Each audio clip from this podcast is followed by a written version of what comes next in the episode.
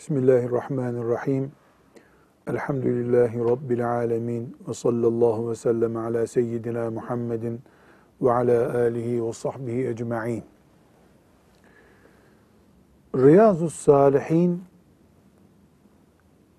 bir Müslümanın günlük hayatını düzenlemek için yeterli olacak düzeyde ahlak ve yaşayış tarzını anlatan hadislerin bulunduğu bir kitaptır. Bu Riyazu Salihin isimli kitabı okuyan birisi veya anlayan birisi namazın farzlarını, orucun tutulma şeklini veya zekatın nasıl verileceğini öğrenemez. Çünkü Riyazu Salihin ibadetlerin nasıl yapılacağını anlatan bir kitap değildir. İbadetlerin nereye oturtulacağını anlatan bir kitaptır.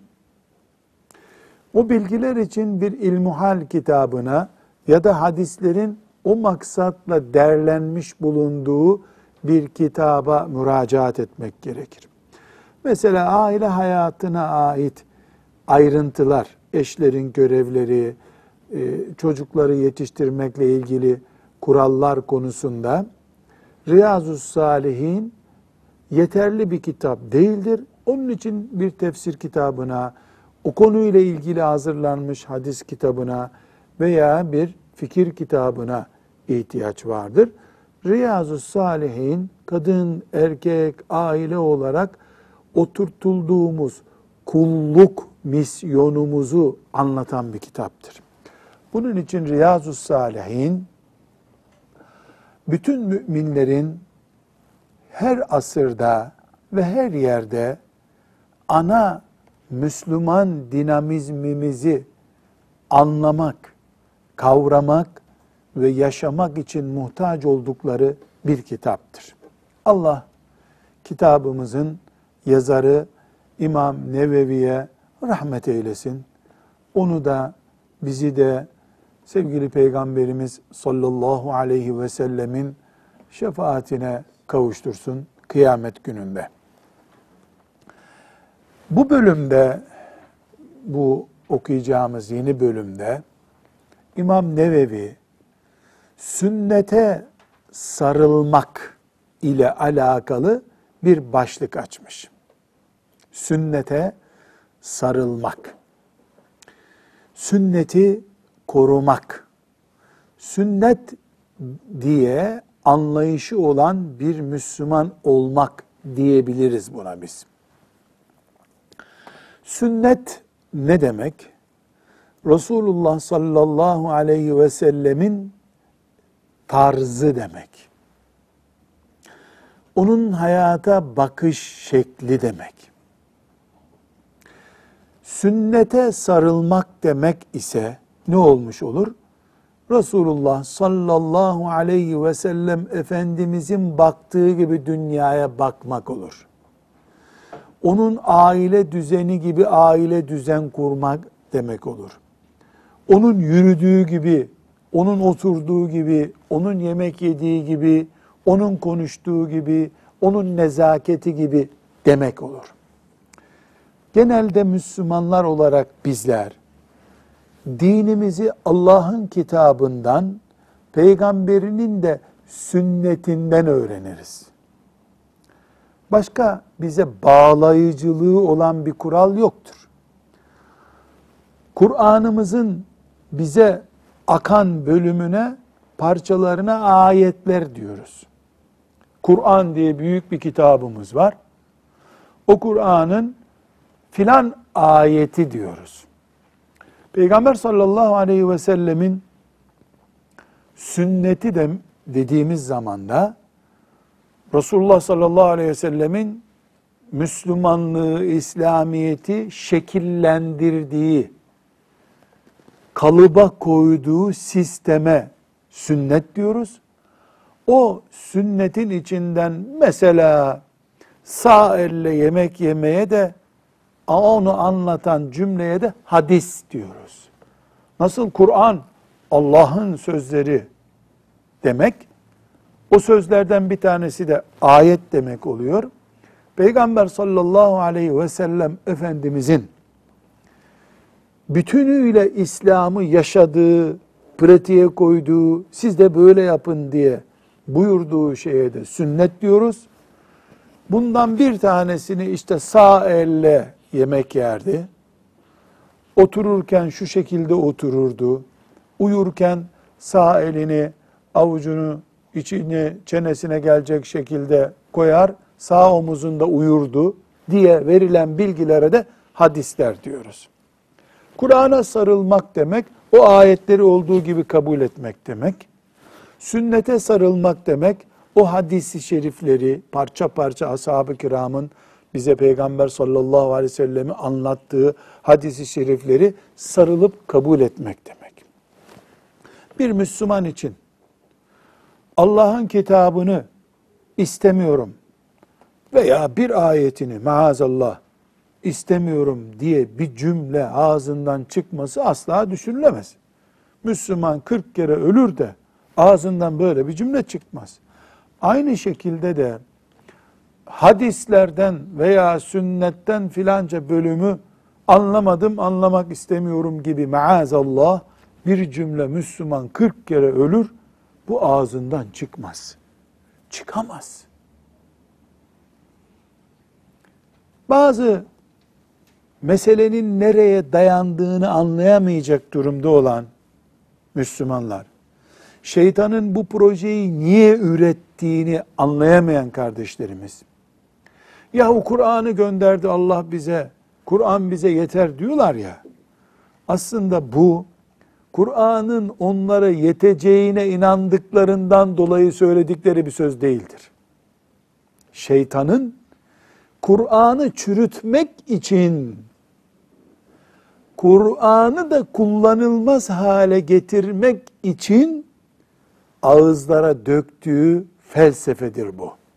Çünkü Resulullah sallallahu aleyhi ve sellem bize Kur'an getirdi.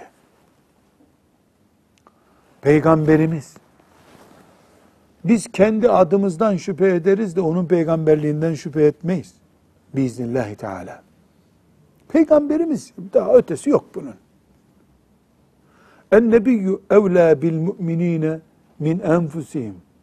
En nebiyyü evlâ bil mu'minîne min enfusihim. Peygamber müminler için canlarından daha kıymetlidir.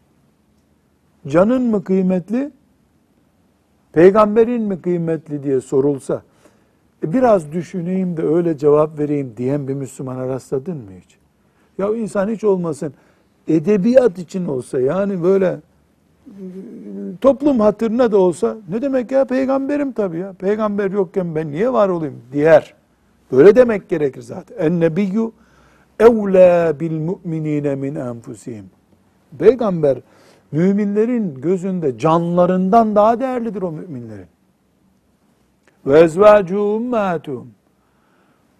Daha da ileri gidiyor. O kadar ki değerli onun hanımları müminlerin anaları ana ana. Bizi doğurmadığı halde onlar anamızdır onlar. Analarımızdan daha anamızdırlar. Allah onlardan razı olsun. Peygamberine de salatu selam olsun. Bunun için biz Resulullah sallallahu aleyhi ve selleme bu kadar değer veriyoruz. Da bu değer verişten sonra ona ait olduğu bilinen bir sözü ikinci sınıf bir söz gibi nasıl görürüz? Nauzu billahi teala. Mümin bunun şakasını dahi yapamaz. Şakasını.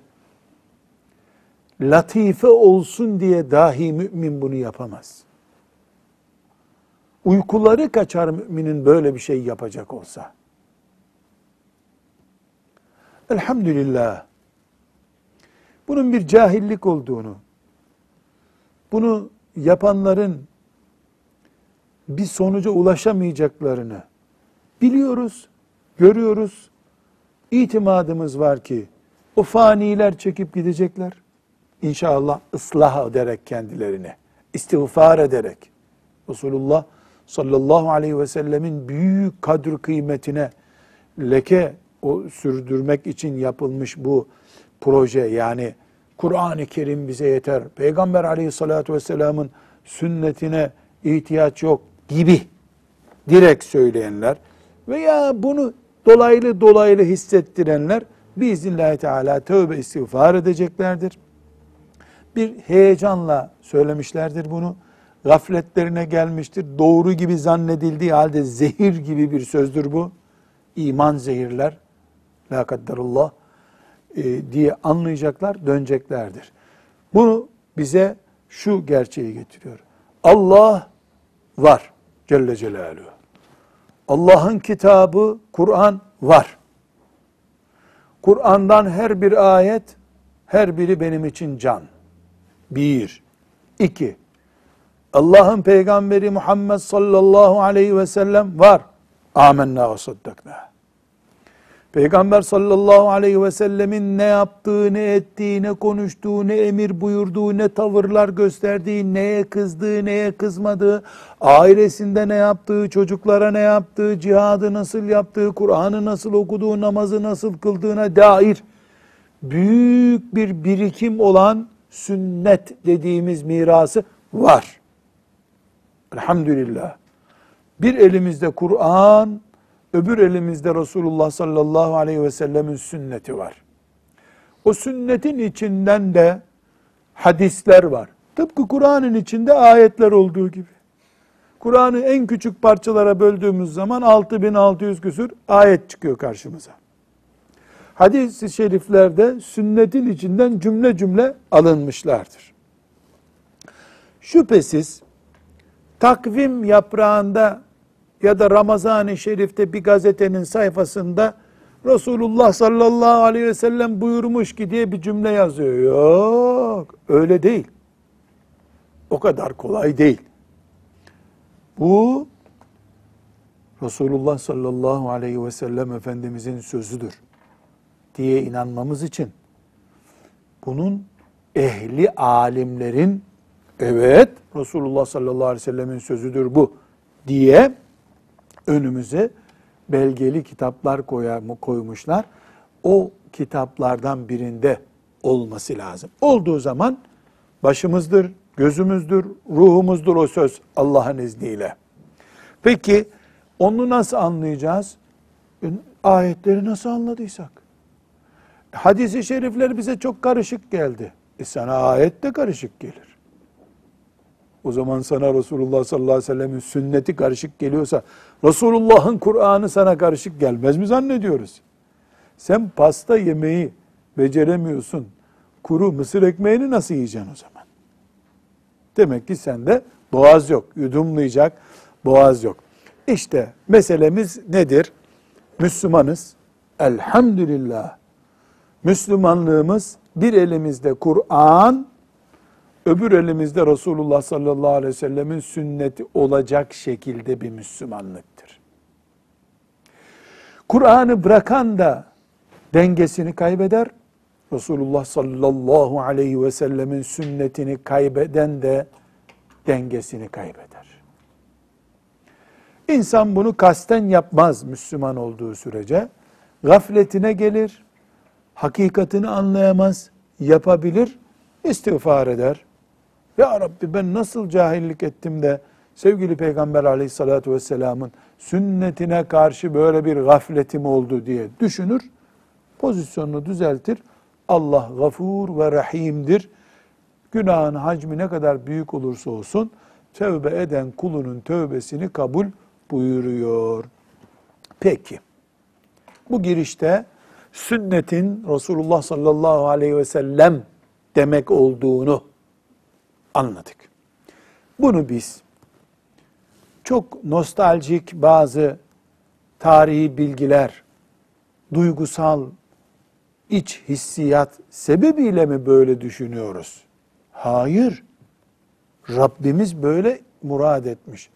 Rabbimiz bizi bu yöne yönlendirmiş. Onun için biz böyle düşünmeyi iman kabul ediyoruz. Bir elimizde Kur'an, bir elimizde sünnet. Bu dengeyi sağlamak imanımızdan kaynaklanıyor. Mümin isek böyle olacak. Başka türlü olmaz diyoruz. Bunu da Rabbimizin kitabındaki ayetlerden okuyoruz. İmam Nevevi rahmetullahi aleyh sünnetin ve hadisi şeriflerin kendilerinden konuşmaya başlamadan önce bu hadisi şeriflere, sünnete bizi yönlendiren Kur'an ayetlerinden örnekler getirmiş buraya. Şimdi o ayetleri okuyacağız ve böylece de Resulullah'ın aleyhissalatu vesselam bir elinde Kur'an, öbür elinde sünnet ve hadisi şerifler olan Müslümanlığı nasıl oturttuğunu ve bunu Allah'ın nasıl emrettiğini göreceğiz. Sırayla ayeti celileleri okuyalım. Şimdi hafız kardeşimiz önce ayetleri okuyalım teberruken sonra meallerini okuyalım. Haşr suresinin 7. ayeti Haşr suresinin 7. ayeti okuyalım hafız efendim. Euzu billahi mineşşeytanirracim. Bismillahirrahmanirrahim. وَمَا آتَاكُمُ الرَّسُولُ فَخُذُوهُ وَمَا نَهَاكُمْ عَنْهُ فَانْتَهُوا وَمَا آتَاكُمُ الرَّسُولُ فَخُذُوهُ وَمَا نَهَاكُمْ عَنْهُ فَانْتَهُوا Sadakallahul azim. Ne buyurmuş Rabbimiz?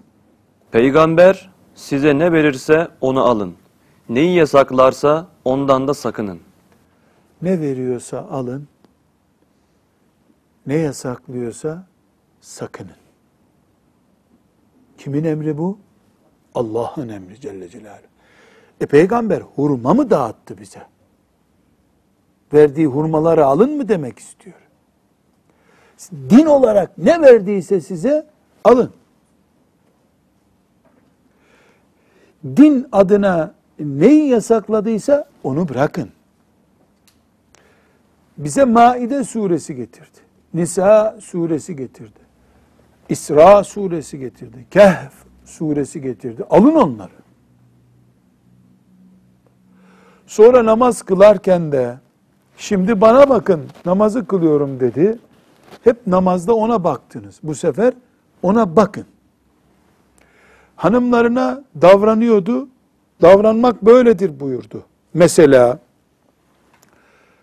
kadın geldi. Kur'an-ı Kerim'de yok bu. Kadın geldi, kocasının onu tartakladığını söyledi. Resulullah sallallahu aleyhi ve sellem çıktı. Erkeklerin bulunduğu sahabilerin içinde ne buyurdu? Sizin en iyiniz ahlakı en iyi olandır.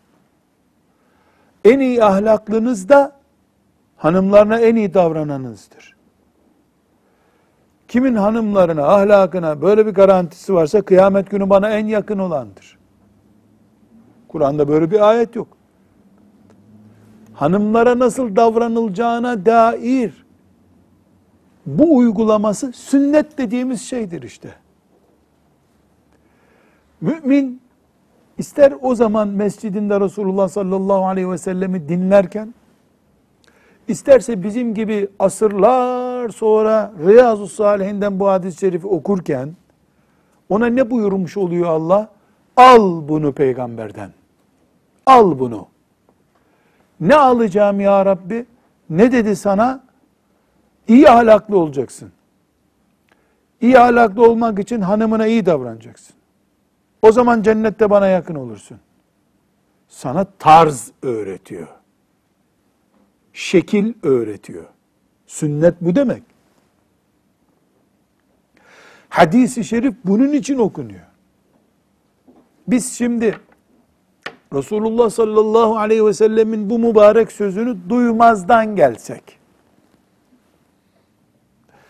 onun bize verdiği ahlak ip ucusunu almamış oluruz. Halbuki sallallahu aleyhi ve sellemin verdiği her şeyi almamızı kim emretmişti Haşr suresinin 7. ayetinde? Allah. Ne buyurmuştu? وَمَا آتَاكُمُ الرَّسُولُ fehuzuhu. Size verdiği her şeyi alın. E bize hep hurma mı verecekti? Zemzem suyu mu verecekti? Misvak mı verecek? Elbise mi verecek? Ahlak da verecek bize. İbadet de öğretecek bize. Ticaret de öğretecek bize. Ziraat bile öğretecek geri gelip. Her şeyi ondan alacağız. Verdiklerini, serbest bıraktıklarını zaten Allahu Teala serbest bıraktığı şeyleri bize illa e, peygamberden alın demiyor. Serbest bıraktıysa serbest bıraktı. وَمَا آتَاكُمُ الرَّسُولُ Size ne verdiyse Allah, peygamberi ne verdiyse size alın şeklindeki emri Peygamber sallallahu aleyhi ve sellemin vermek ve yasaklamak durumunda bir makamda olduğunu gösteriyor. Bu yetkisi alındığında Peygamber sallallahu aleyhi ve sellem haşa, haşa bir kargo görevlisine döner o zaman. Bize Kur'an diye bir kargo getirdi, imzalattı bize, tamam teslim aldım, gitti.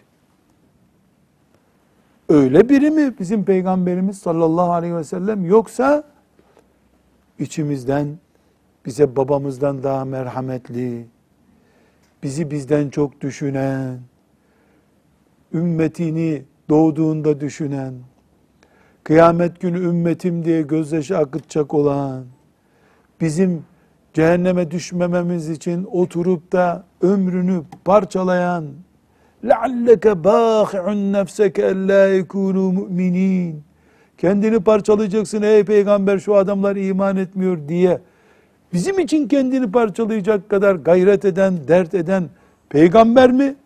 Sallallahu aleyhi ve sellem yoksa kargo görevlisi mi? Kur'an'ı getirdi, gitti. Haşa, estağfurullah, estağfurullah. Bunu temsil için söylemek bile insanın yüreğine ağır geliyor. E sünnet görevini kaldırdın mı Peygamber sallallahu aleyhi ve sellemin? Sünnet önemli değil dedin mi? Hadis-i şerifler önemli değil dedin mi? Ortaya bu çıkıyor. Aldık Kur'an'ı hadi güle güle. Demek gibi oluyor. Nauzu billah. Demek ki Haşr suresinin 7. ayeti gayet açık bir şekilde ne emrediyor? Peygamber ne verdiyse alacaksın. Peygamber neyi yasakladıysa bırakacaksın. Aması vesairesi yok bu işin. Çünkü Peygamber sallallahu aleyhi ve sellem sıradan biri değil. O Allah'ın peygamberi. Allah'ın peygamberi. Ona dayanılan her şey Allah'a dayanıyor. Ona karşı dikleniş, ona karşı saygıda kusur Allah'a karşıdır. Yahudiler aleyhim minallahi ma yestehikkun Yahudiler Musa aleyhisselamla laubali konuştukları için Musa aleyhisselamın sağlığında sonra Tevrat'ı istedikleri gibi yazıp bozmakta da sakınca görmediler. Tevrat'ı getiren peygamberle laubali konuştular. Sen ineğin rengini söyle bize. Kaç kiloluk bir inek olsun, kaç hisse olsun der gibi alay ettiler. Oturuyoruz biz burada sen git Rabbinle o işi gör gel dediler. Alay ettiler. Ya Musa bize de bir tanrı yapsana bu milletin tanrısı var dediler. O kadar büyük nimetleri ve mucizeleri gördükleri halde bakınız bu noktayı asla unutmayalım. Altını çizelim. Ekranlarda bunu konuşalım. E, not defterimize yazalım. Bu çok önemli bir nokta. Yahudiler aleyhim minallahi ma istahikkun mel'un nesil sağ iken Musa aleyhisselam onunla istedikleri gibi seviyesiz ve laubali konuştular. Bir arkadaşla konuşulmayacak kadar seviyesiz bir şekilde peygamberle konuştular. Şeytan Musa aleyhisselamın ölümünden sonra 100 sene sonra Tevret, Tevrat'ı parçalanmış bir kitap haline getirtebilmek için önce Musa aleyhisselama karşı laubalileştirdi onları. Bir kere sulu, edepsiz, saygısız, peygamber peygamberin huzurunda durulmayacak şekilde durmaya alışınca Musa aleyhisselamdan sonra çok geçmeden Tevrat'la da istedikleri gibi yap boz oynadılar. O Tevrat'ın peygamberiyle oynamış adamlar. Tevrat'la niye oynamasınlar? Canlı Kızıldeniz'in nasıl mucizeyle yol olduğunu Musa Aleyhisselam'ın asasıyla, Musa Aleyhisselam'ın asasıyla nasıl 12 tane pınarın yerden çıktığını gözleriyle gördüler. O büyük nimetlerden, mucizelerden sonra nasıl bu insanlar bu kadar laubali, Allah'ın kitabıyla oynama cüretinde bulundular? Peygamber gibi bir şahısla, Kelimullah değil mi? Musa aleyhisselam. Allah'ın kelamına muhatap olmuş bir peygamberle edep dışı bir şekilde nübüvvet makamını, risalet makamını rencide edecek bir şekilde konuşmaya cesaret etti miler? Ölünce Musa aleyhisselam vurdular davula, çaldılar zurnayı bu sefer. Tevrat onlar için oyuncağa döndü. Bakınız bu misali unutmuyoruz. Peygamberin şahsıyla oynayan, peygamberin kitabıyla daha rahat oynar. Onlar Musa aleyhisselamın huzuru şerifinde pür dikkat, titiz bir şekilde narin konuşmaya cesaret edemez. Ashab-ı kiramın radıyallahu anhüm Efendimizin huzurunda durduğu gibi pür dikkat durabilselerdi, Tevrat ellerinde bozulmazdı. Çünkü peygambere saygılı nesil, peygamberden sonra peygamberin kitabıyla oynayabilirler mi? Bugün iblis profesyonelleştiği için bu konuda Peygam önce peygamberi çürütmek, arkasından peygamberin bıraktığı kitabı çürütmeyi kolaylaştırıyor diye bir profesyonel tecrübesi olduğu için iblisin asırlardır Resulullah sallallahu aleyhi ve sellemin ikinci mirası olan sünnetini, hadisi şerifleri çürütmeye çalışıyor. Çünkü direkt Kur'an'a saldırdığı zaman vay mel'un iblis diye bir dikkat çekiyor. Bunu ancak Yahudi yapar, Hristiyan yapar, Siyonist yapar diye Müslüman toplum buna büyük bir refleks gösteriyor. E, hadisi şerifler işte şöyledir böyledir diye konuşmak rahat olduğu için tıpkı Musa Aleyhisselam'la akrabalar zaten değil mi? İsrailoğulları Musa Aleyhisselam'ın akrabaları, amca çocukları, dayı çocukları, hala çocukları bu akrabalık işte beraber göç ettik Mısır'dan filan gibi sebeplerle edep dışı, saygısızca Musa Aleyhisselam'a konuştular. Sanki kendi hanımlarıyla, kocalarıyla konuşuyor gibi, sanki filan akraba ile güreş yapıyor gibi peygamberin önüne çıktılar. Bu edepsizlikleri Tevrat'ı sil oradan yaz buradan deme cüretiyle karşılarına getirdi. İblis Yahudilerde muvaffak oldu. Lakin, lakin Ebu Bekir'i olan radıyallahu anh Enes İbni Malik'i olan bir ümmette bunu yapamadı. Çünkü Ebu Bekir radıyallahu anh sağlığında da babasına göstermediği, anasına göstermediği saygıyı Resulullah sallallahu aleyhi ve selleme gösterdi. Vefatından sonra da toz kondurtmadı peygamberin mirasını aleyhissalatü vesselam. Ne dedi? Peygambere bir karış bir ip veriliyordu da buraya gelmezse o şimdi bu bir savaş konusudur dedi. Bu Üsame çocuk ya al bu Üsame'yi bir görevden dendiğinde Resulullah'ın verdiği alınmaz dedi. O çizgiyi Ebu Bekir radıyallahu anh öyle bir çizdi ki 7 milyar insan sünneti çizip bir kenara atmaya cüret etseler Allah'ın izniyle mübarek bir nesil Resulullah sünnetiyle bizim peygamberimizdir. Hadisleriyle bizim peygamberimizdir deyip muhafaza edecektir. Meselenin özeti şu. Sonra size söz hakkı vereceğim hocam. Meselenin özeti şu. Yahudiler aleyhim minallahi ma yestahikkun bi kulli la'ne peygamberleriyle laubalileştiler. Peygamberleri Musa aleyhisselamı az kalsın delirteceklerdi. Yani Musa Aleyhisselam'ın yani derler ya boğazına kadar geldi. Allah için sabretti ama sabredilecek bir şey değil. Ee, yani bari beni ya Rabbi Mescid-i Aksa'ya ulaştır diye dua ederek vefat etti. Lanet gördüler onun sağlığında. Ondan sonra da hahamlar aldılar. Bakkal defteri denirdi eskiden. Bakkalın defteri borç harç böyle karma karışık bir defter olurdu. Bakkal defterine çevirdiler Tevrat'ı. Hristiyanlar o kadar da yapamaz. Onlar hepten cahil kal. Onlar hiç İncil bırakmadılar zaten. İncil'i kökten kazıdı gitti onlar. Tevrat'ta hiç olmasın bir sahte mahte bir Tevrat kaldı. İncil 100 sene sonra bir daha çıktı piyasaya. Elle yazıldı İncil. Tamamen hatırattır İncil. Doğru dürüst. İsa Aleyhisselam'dan kalan bir İncil de yok. Tevrat'tan bir iki sayfa bir şeyler kaldı gene. Efendimiz sallallahu aleyhi ve sellem zamanında e, Yahudiler birkaç tane böyle Tevrat parçası getiriyorlardı. Onun için şeytan bunu bir kere denedi ve bu işi başardı. Ciddi denedi, ciddi başardı. Bu başarısını ümmeti Muhammed'de de yapmak istiyor. Heyhat, heyhat iblis boşuna uğraşıyor.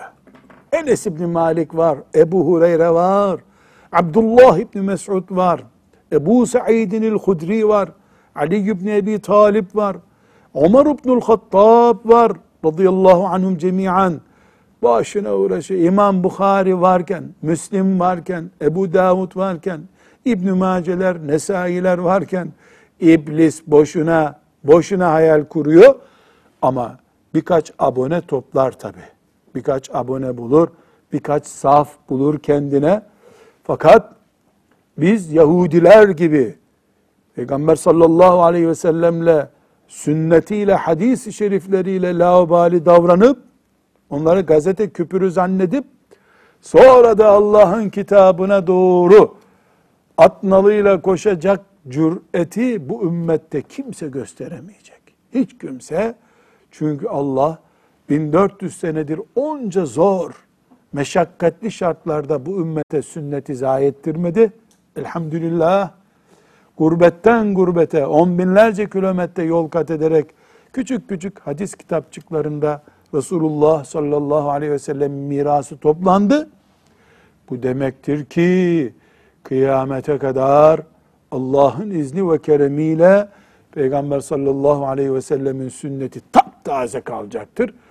Ben kendi içimdeki hüsnü zannımla söylüyorum. Bu kafirlerin aleni sünnet düşmanlığı, onlara aldanan mümin kardeşlerimizin gafletle yaptıkları sünnet saldırıları, sünnete saldırılar, bizim daha fazla sünnetimize, hadisi şeriflere sahip çıkmamızı sağladı.